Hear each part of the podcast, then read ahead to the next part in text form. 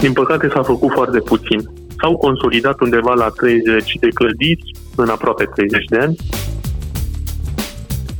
Sunt foarte multe litigi cu proprietarii și ce încercăm este să începem un dialog foarte constructiv cu proprietarii și să le comunicăm efectiv beneficiile consolidării, beneficiile pe care primăria le oferă. O consolidare ia cam 24 de luni și cu toată hârtogăraia și licitații și așa, să zicem că mai pierdem un an. Deci, trei ani de zile, cam atât ar trebui să dureze totul. Din uh, cunoștințele mele, cred că sunt undeva la 18 spitale în București care seismic 1, unele dintre ele foarte mari, cum e Spitalul Fundeni.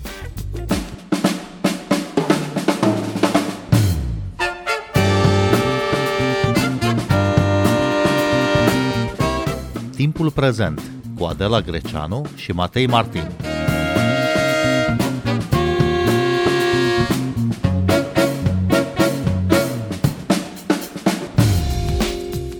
Bine v-am găsit! Noi suntem Adela Greceanu și Matei Martin și invitatul nostru este în această seară Edmond Niculușcă, director adjunct al Administrației Municipale pentru Consolidarea Clădirilor cu Risc Seismic.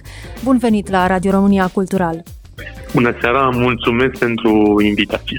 Sunteți uh, de puțină vreme în această funcție. În ce măsură Administrația pentru Consolidarea Clădirilor cu risc seismic a inventariat aceste clădiri cu risc uh, seismic din capitală sau are acces la un asemenea document?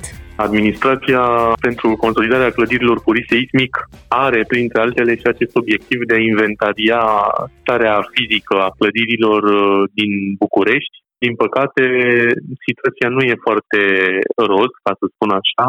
Avem informațiile pe care le are toată lumea, pentru că ele trec pe aici și tot pe aici se aprobă acea listă a clădirilor cu risc seismic, cum e ea cunoscută, și care se află public atât pe site-ul administrației cât și pe site-ul primăriei capitalei.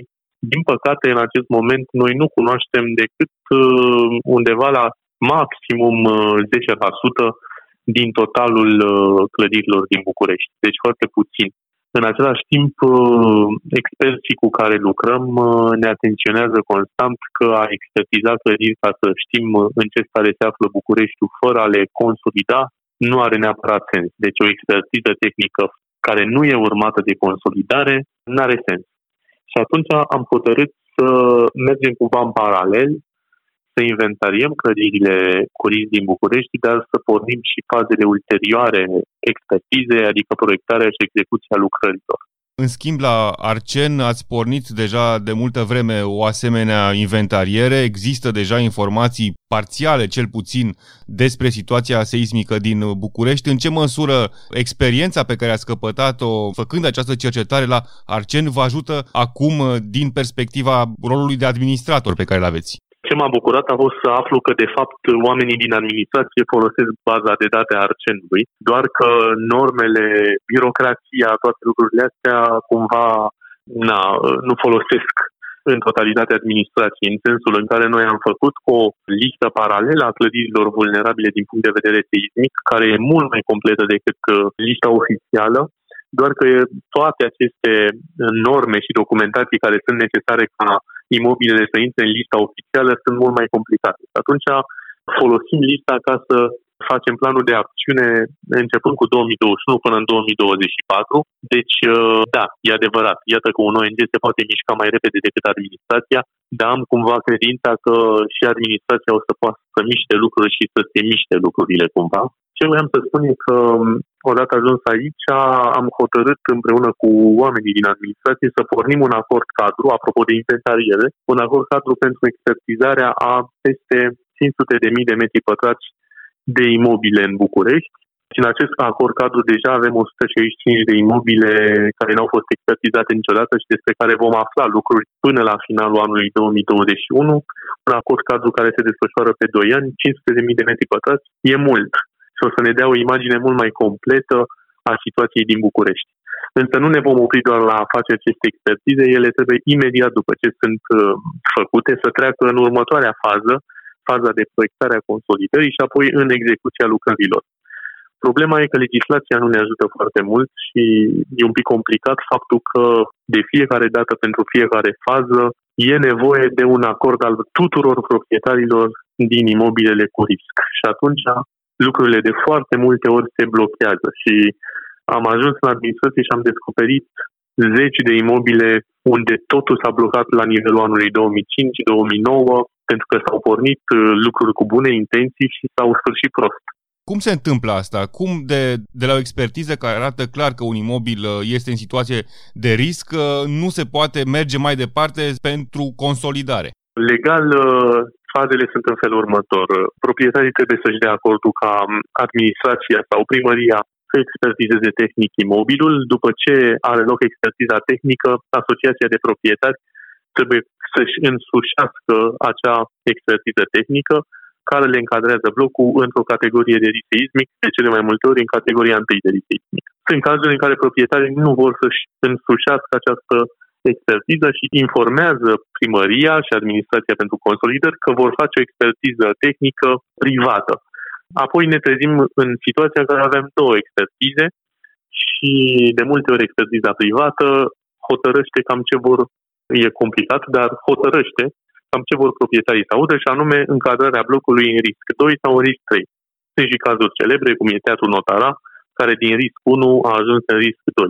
În general, o clădire experzitată în risc 1 nu are cum să ajungă în risc 2 decât dacă i s-au efectuat lucrări de consolidare. Aici e un punct unde se poate bloca. Dacă nu se blochează la faza de expertiză și Asociația de Proprietari își însușește expertiza, trecem la faza de proiectare a consolidării, adică se pregătește soluția de consolidare, unde din nou toți proprietarii trebuie să semneze convențiile de proiectare. După ce se semnează convențiile de proiectare, aflăm costul consolidării pe metru pătrat, cum vor arăta lucrările, ce lucrări sunt necesare și așa mai departe. Și apoi se trece la faza convențiilor de execuție, unde lucrurile sunt și mai complicate pentru că avem blocuri care au fost expertizate, proiectate în anii 2000, 2005 2009, despre care vă spuneam, unde costul consolidării era mult mai jos și acum primăria vine și spune costul este 100% mai mare sau depinde de la caz la caz. Și atunci apar blocajele în care oamenii nu vor să semneze alt cost față de cel din 2005. Doar că costurile cresc pentru că e firesc să crească. Piața construcțiilor s-a scumpit, betonul, cimentul, oțelul și așa mai departe. Muncitorii erau mult mai prost plătiți față de cum sunt plătiți astăzi, de celebra ordonanță din 2018, când au crescut foarte mult salariile în construcții, pentru că era acel exod al muncitorilor și așa mai departe. Și atunci toate lucrurile astea trebuie explicate proprietarilor proprietar cu proprietar care să fie înțelese și apoi uh, asumate de toată lumea. E o problemă dificilă, însă lumea trebuie să știe că există niște facilități foarte bune pentru cei care acceptă consolidarea. Există o hotărâre a Consiliului General din anul 2017, hotărârea 607, și care scutește de la plata ratelor lunare pe cei care fac consolidarea dacă nu realizează un venit mediu net lunar pe membru de familie peste câștigul salarial mediu net. Adică dacă nu are acel proprietar mai uh, mult de 3411 lei pe lună, atunci va fi scutit de la plata consolidării. Sigur, lunar trebuie să vină la primărie să depună o serie de acte doveditoare, cum că nu are un venit mai mare de 3411 lei. El se indexează în funcție de creșterea salariilor așa în cei 25 de ani. Ratele sunt egale, fără dobândă, timp de 25 de ani. Totodată, cei care au sub 16.695 de lei venit lunar pe familie, deci sub 3 salarii medii brute pe economie, plătesc doar 50% din costul consolidării și din nou timp de 25 de ani lunar trebuie să dovedească că nu au acest venit. Poate că sunt multe cifre și sună complicat, hotărârea e publică, hotărârea 607 pe 2017, sunt destul de multe facilități pe care primăria și le asumă. Sunt discuții și aici, ar trebui să ne asumăm asta sau nu ar trebui să ne asumăm asta. Ne asumăm și relocarea gratuită, găsirea locuințelor de necesitate și așa mai departe. Doar că oamenii trebuie informați și trebuie reconstruită cumva încrederea între noi, autorități, și locuitorii imobilelor vulnerabile din București. Edmond Nicolușcă, ce ar trebui schimbat în lege pentru a se urgenta începerea lucrărilor de consolidare? E o discuție foarte grea și am început discuții și cu Universitatea Tehnică de Construcții în aceste două luni de când suntem aici și cu Ministerul Dezvoltării.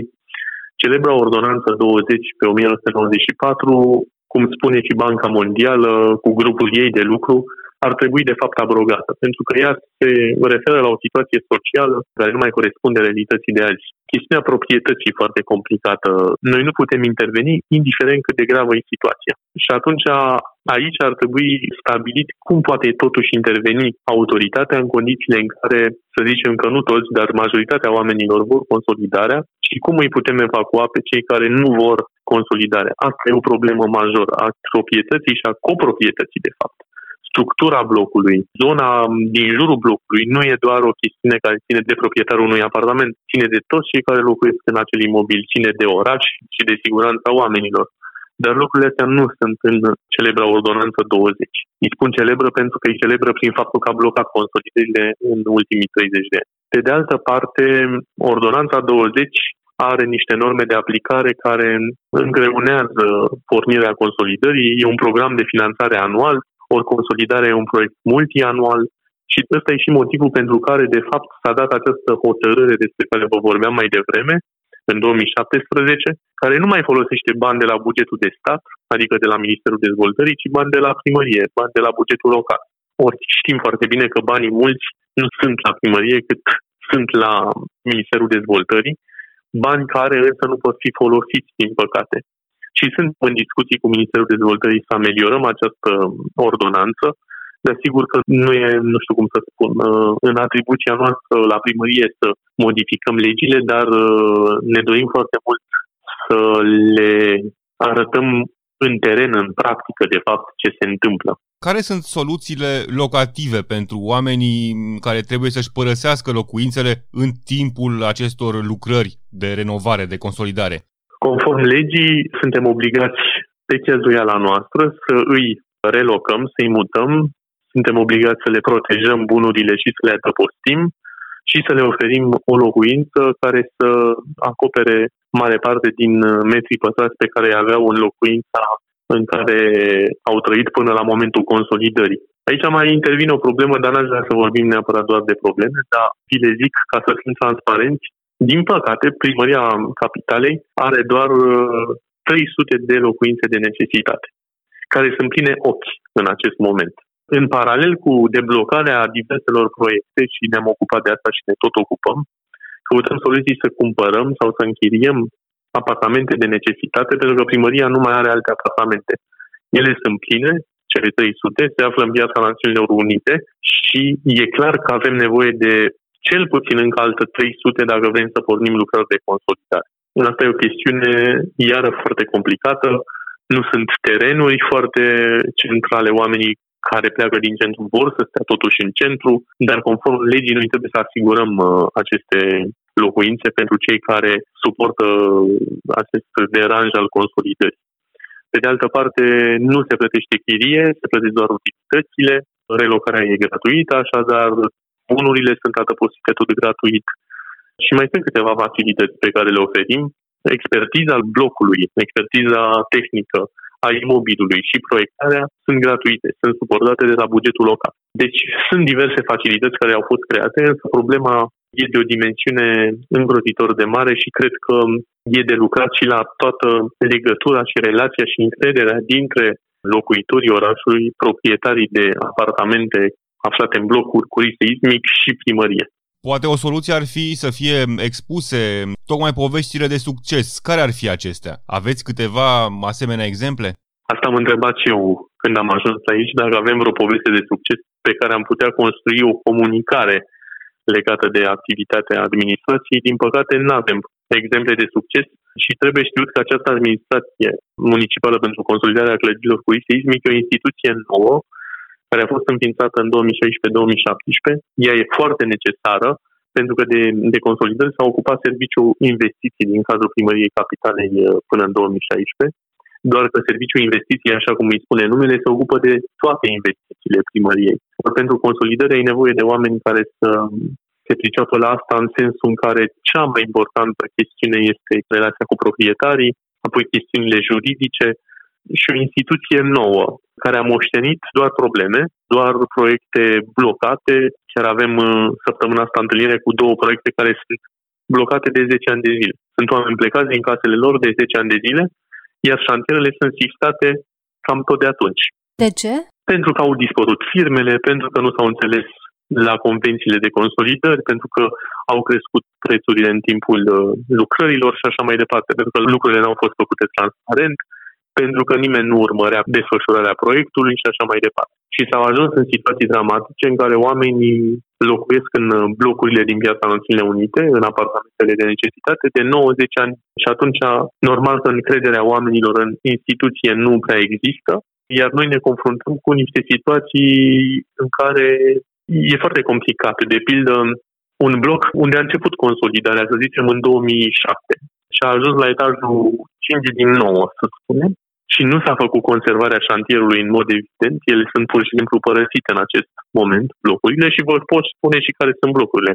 Ion Câmpineanu 9, Schitul Măgureanu tot 9, acolo s-au făcut lucrări de consolidare, ele n-au fost în niciun fel uh, conservate, un șantier întotdeauna se conservă. Și ajungem în situația în care să spunem că rezolvăm problema juridică, dar vom avea niște proprietari la care ne întoarcem după 10 ani și le spunem că, unul, costurile consolidării au crescut, că consolidarea trebuie reluată și în anumite părți trebuie refăcut ce s-a făcut, pentru că între timp s-au schimbat normele de proiectare, și suntem în acest uh, cerc vicios unde legislația pur și simplu nu încurajează toată povestea și e un dialog dificil cu Ministerul Dezvoltării, deși l-am reluat, dar um, în fine ei trebuie să înțeleagă și în teren ce se întâmplă. Acum e o voință de a face din această problemă un obiectiv uh, principal al primăriei și cred că o să încercăm să deblocăm lucrurile astea. În mod normal, acolo unde sunt probleme de conservare a șantierelor și, și astfel de situații, bunul simț ne spune că cel care a greșit și de multe ori e primăria, ar trebui să-și asume și costurile și, și reparațiile, dar uh, nu ne ajută cadrul și atunci intrăm din nou în aceste cercuri vicioase. Asculți timpul prezent. Sunt și foarte multe spitale vechi, clădiri uh, foarte vechi, ce se poate face pentru aceste spitale? Cum se pot ele consolida? Da, din uh, cunoștințele mele, cred că sunt undeva la 18 spitale în București cu risc seismic. Risc seismic 1, unele dintre ele foarte mari, cum e Spitalul Fundeni, sunt corpuri care au fisuri seismice pe fațadă și care n-ar rezista unui cutremur major. Ce se poate face acolo? Aici e o discuție amplă. Din punctul meu de vedere, dar personal mai degrabă, am discutat un pic în cazul primăriei pe acest aspect, dar nu, nu ne-am așezat încă la, la masa discuțiilor, dar din punctul meu de vedere cred că nu este o soluție consolidarea, cât demolarea și reconstrucția clădirilor. Pe de o parte, pentru că costurile sunt, sunt mari și pe de altă parte pentru că oricum avem tot felul de probleme cu infecțiile din spitale și așa mai departe și putem ajunge în situația în care E Spitalul Floreasca, care a fost consolidat, reconsolidat și sunt camere unde aparatura nu mai intră nici pe ușă, nici nu mai încape pentru că s-au tot dublat pereții. Deci consolidarea nu e o soluție. Din punctul meu de vedere, strict personal mai degrabă, pentru spitale, cât modernizarea lor și construcția unor corpuri care să fie totuși dotate la nivelul secolului 21. Și mai avem o problemă. Dincolo de spitale sunt școlile, care nici măcar nu sunt expertizate care au fost uh, polistirenizate de către primăriile de sector ani de zile, cărora nu i s-au făcut expertize tehnice și care de fapt sunt cu risc 1, risc 2, eu cred că sunt sute de școli în astfel de situații. Cum se împart uh, rolurile aici în ceea ce privește consolidarea școlilor între primărie și Ministerul Educației? Sincer, cred că nu sunt lucrurile stabilite foarte clar. Banca Mondială, cu grupul de lucru care elaborează strategia națională antiseismică și strategia pentru București, consideră că e nevoie urgent de un fond pentru consolidarea școlilor, o chestie specială, care să fie administrat fie de, nu cred că s-a stabilit, fie de Ministerul Educației, fie de primările de sector.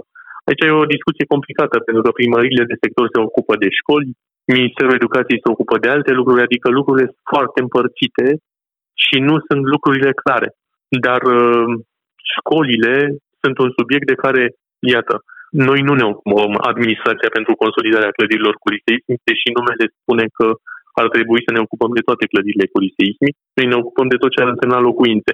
Însă nu se ocupă nimeni nici de teatre, nici de școli, nici de spitale și atunci trebuie puțin puse lucrurile în ordine. Și săptămâna trecută am avut chiar o întâlnire cu primarul general, Nicu Șordan, și i-am solicitat ca administrația noastră să preia cât mai repede și începând cu anul 2021 instituțiile de cultură cu risc seismic din București pentru a putea să le consolidăm. Și aici e vorba de multe clădiri, Teatru Bulandra, Sala Izvor, care nici măcar nu are o expertiză tehnică, Teatru Notara, Cinema Patria, pe care îl luăm de la sectorul 1, Expo Arte sau, mă rog, Arcubul de pe strada Batiștei. Sunt mai multe clădiri pe care le vom lua de la Serviciul Investiții din cadrul primăriei și ne vom ocupa de el. Teatru foarte mic, unde a căzut un plafon în urmă cu vreo lună jumate. Teatru mic, de asemenea, cam astea sunt și care au risc seismic și care au nevoie urgentă de consolidare. Ori aceste proiecte stau de ani de zile și nu se întâmplă nimic și o să ne trezim după aceea că nu mai avem oricum stăm prost cu spațiile culturale și am primit aprobare pe acest proiect și o să ne ocupăm și de teatre și în principiu trebuie să rezolvăm cumva pe rând toate problemele. Adică trebuie clarificat cine se ocupă de consolidări și de ce consolidările sunt împărțite către atâtea entități. Edmond Niculușcă, de fapt, ce s-a făcut după 1989 pentru consolidarea clădirilor uh, din București, clădirilor cu risc uh, seismic major? Din păcate s-a făcut foarte puțin. S-au consolidat undeva la 30 de clădiri în aproape 30 de ani, iar din 2017 mai avem în lucru 8 șantiere, unele aproape de finalizare, însă ce s-a făcut din 2017 până anul acesta și anul acesta le finalizăm, din păcate sunt clădiri foarte mici, care nici măcar nu aveau locuitori în ele. Pe strada Blănați, pe strada franceză, sunt doar trei blocuri de locuințe, restul erau clădiri foarte avariate și părăsite de foarte mult timp. Dar săptămâna trecută am uh, intrat în Consiliul General cu trei imobile. Aș fi vrut să intrăm cu mai multe, dar nu verificasem devizele și sumele și am, nu le-am dat drumul așa. Sunt trei blocuri din centru, trei blocuri foarte mari, unde sperăm ca la jumătatea, a doua jumătate a anului 2021 uh, să înceapă execuția lucrurilor de consolidare. Vorba de Boteanu 3A 3B, un bloc pe Nicolae Bălcescu 32-34 și Calea Victoriei 101. Dacă reușim să convingem și proprietarii să semneze convențiile de execuție, atunci am pornit trei proiecte mari în centrul Bucureștiului, poate cele mai mari proiecte pe care le-a derulat în paralel primăria pe subiectul consolidărilor, o investiție de vreo 30 de milioane de euro. Cam care este durata pe care o evaluați, Edmond Niculușcă, de la momentul în care depistați, uh, detectați o clădire cu risc uh, seismic până la momentul efectiv al începerii lucrărilor? Dacă lucrurile merg cum trebuie cu proprietarii și nu ne încurcăm în licitații și așa, undeva la trei ani. Primul an uh, este expertiza, convențiile, proiectarea, convențiile pe execuția lucrărilor și 24 de luni, adică 2 ani, poate fi și un an jumate dacă se lucrează și sunt bani, execuția efectivă a lucrărilor. Deci faptul că avem blocuri care au durat 7-8 ani e aproape inacceptabil. O consolidare ia cam 24 de luni și cu toată hârțogăraia și licitații și așa, să zicem că mai pierdem un an. Deci trei ani de zile, cam atât ar trebui să dureze totul. Recepția lucrărilor, sigur, e și ea importantă, dar cam trei ani. Edmond Niculușcă, ce vă propuneți uh, pentru viitorul apropiat la administrația pentru consolidarea clădirilor cu risc seismic? Ne propunem, uh, în primul rând, să creăm un program de finanțare a clădirilor care nu sunt cuprinse în ordonanța 20, adică clădirile mai mici de trei etaje, dar care au valoare culturală și istorică. Încercăm să găsim o sursă de finanțare externă și să nu ne mai bazăm pe bani de la bugetul de stat, prin care să consolidăm și să refacem fațadele, consolidare și refacere de fațade la clădirile din zonele protejate ale Bucureștiului. Suntem într-o discuție interesantă cu Ministerul Culturii și cu o bancă externă care ar putea să financeze aceste lucruri și suntem foarte avansați pe pregătirea unui proiect de hotărâre de Consiliu care să ne dea mână liberă să ne ocupăm de aceste lucruri și să gândim puțin invers lucrurile, să stabilim o serie de criterii și să vină proprietarii către noi, să nu mai alergăm noi după proprietari, pe de o parte. Pe de altă parte, vrem să clarificăm uh, clădirile cu destinație culturală care au și apartamente deasupra și să pornim proiectările și execuția lucrărilor. V-am și spus că am obținut o aprobare din partea primarului, acum trebuie să definitivăm noi discuțiile tehnice, să refacem Bulandra foarte mic, teatru mic, teatru notara, și un cinematograf de pe Bulevardul Elisabeta. Ce ne mai propunem la administrație să facem puțină ordine în administrație și în lucrurile de aici, pentru că sunt foarte multe lucruri încurcate din toate punctele de vedere, foarte multe proiecte începute, blocate, sunt foarte multe litigi cu proprietarii și ce încercăm este să începem un dialog foarte constructiv cu proprietarii și să le comunicăm efectiv beneficiile consolidării, beneficiile pe care primăria le oferă, și e un efort enorm ăsta de a consolida și e vorba de bani mulți. Anul acesta avem în lista de investiții undeva la 52 de imobile la care trebuie să descurcăm toate încurcăturile. Asta mi-am propus în 2021. 52 de imobile blocate pe care trebuie să le deblocăm. Pe de altă parte, expertizarea a 165 de imobile din București și proiectarea consolidării pentru alte 100. Avem 142 de milioane de lei buget de investiție anul ăsta și o să consumăm și poate chiar să mai fie nevoie de bani. Dar uh, totul depinde de proprietari și ăsta este motivul pentru care am spus că voi face o echipă completă cu juridic, cu tehnic și inclusiv eu voi merge la aceste imobile și vom face ședințe de lucru pe teren și nu în birouri cu oamenii care locuiesc în aceste imobile. Care ar trebui să fie ritmul uh, consolidărilor, câte imobile pe an, pentru a ajunge în sfârșit uh, la o situație uh, echilibrată? Hm, e greu de răspuns la asta. Nu cred că ne permitem să avem mai mult de 20-30 de șantiere deschise pe an, deci am ajunge undeva la 100 în câțiva ani care să se desfășoare în același timp. E foarte greu de precizat. Eu ce îmi propun e să începem măcar 10 șantiere la 10 blocuri mari în 2021 și odată ce se reconstruiește încrederea între primărie și cetățeni, abia de acolo ritmul poate să crească. Edmond Niculușcă, vă mulțumim pentru interviu. Am stat de vorbă la Radio România Cultural cu directorul adjunct al administrației municipale pentru consolidarea clădirilor cu risc seismic. Noi suntem Adela Greceanu și Matei Martin. Ne găsiți și pe platformele de podcast. Abonați-vă la Timpul Prezent pe Castbox, Apple Podcasts și Spotify și urmăriți pagina de Facebook Timpul Prezent. Cu bine, pe curând! Thank you.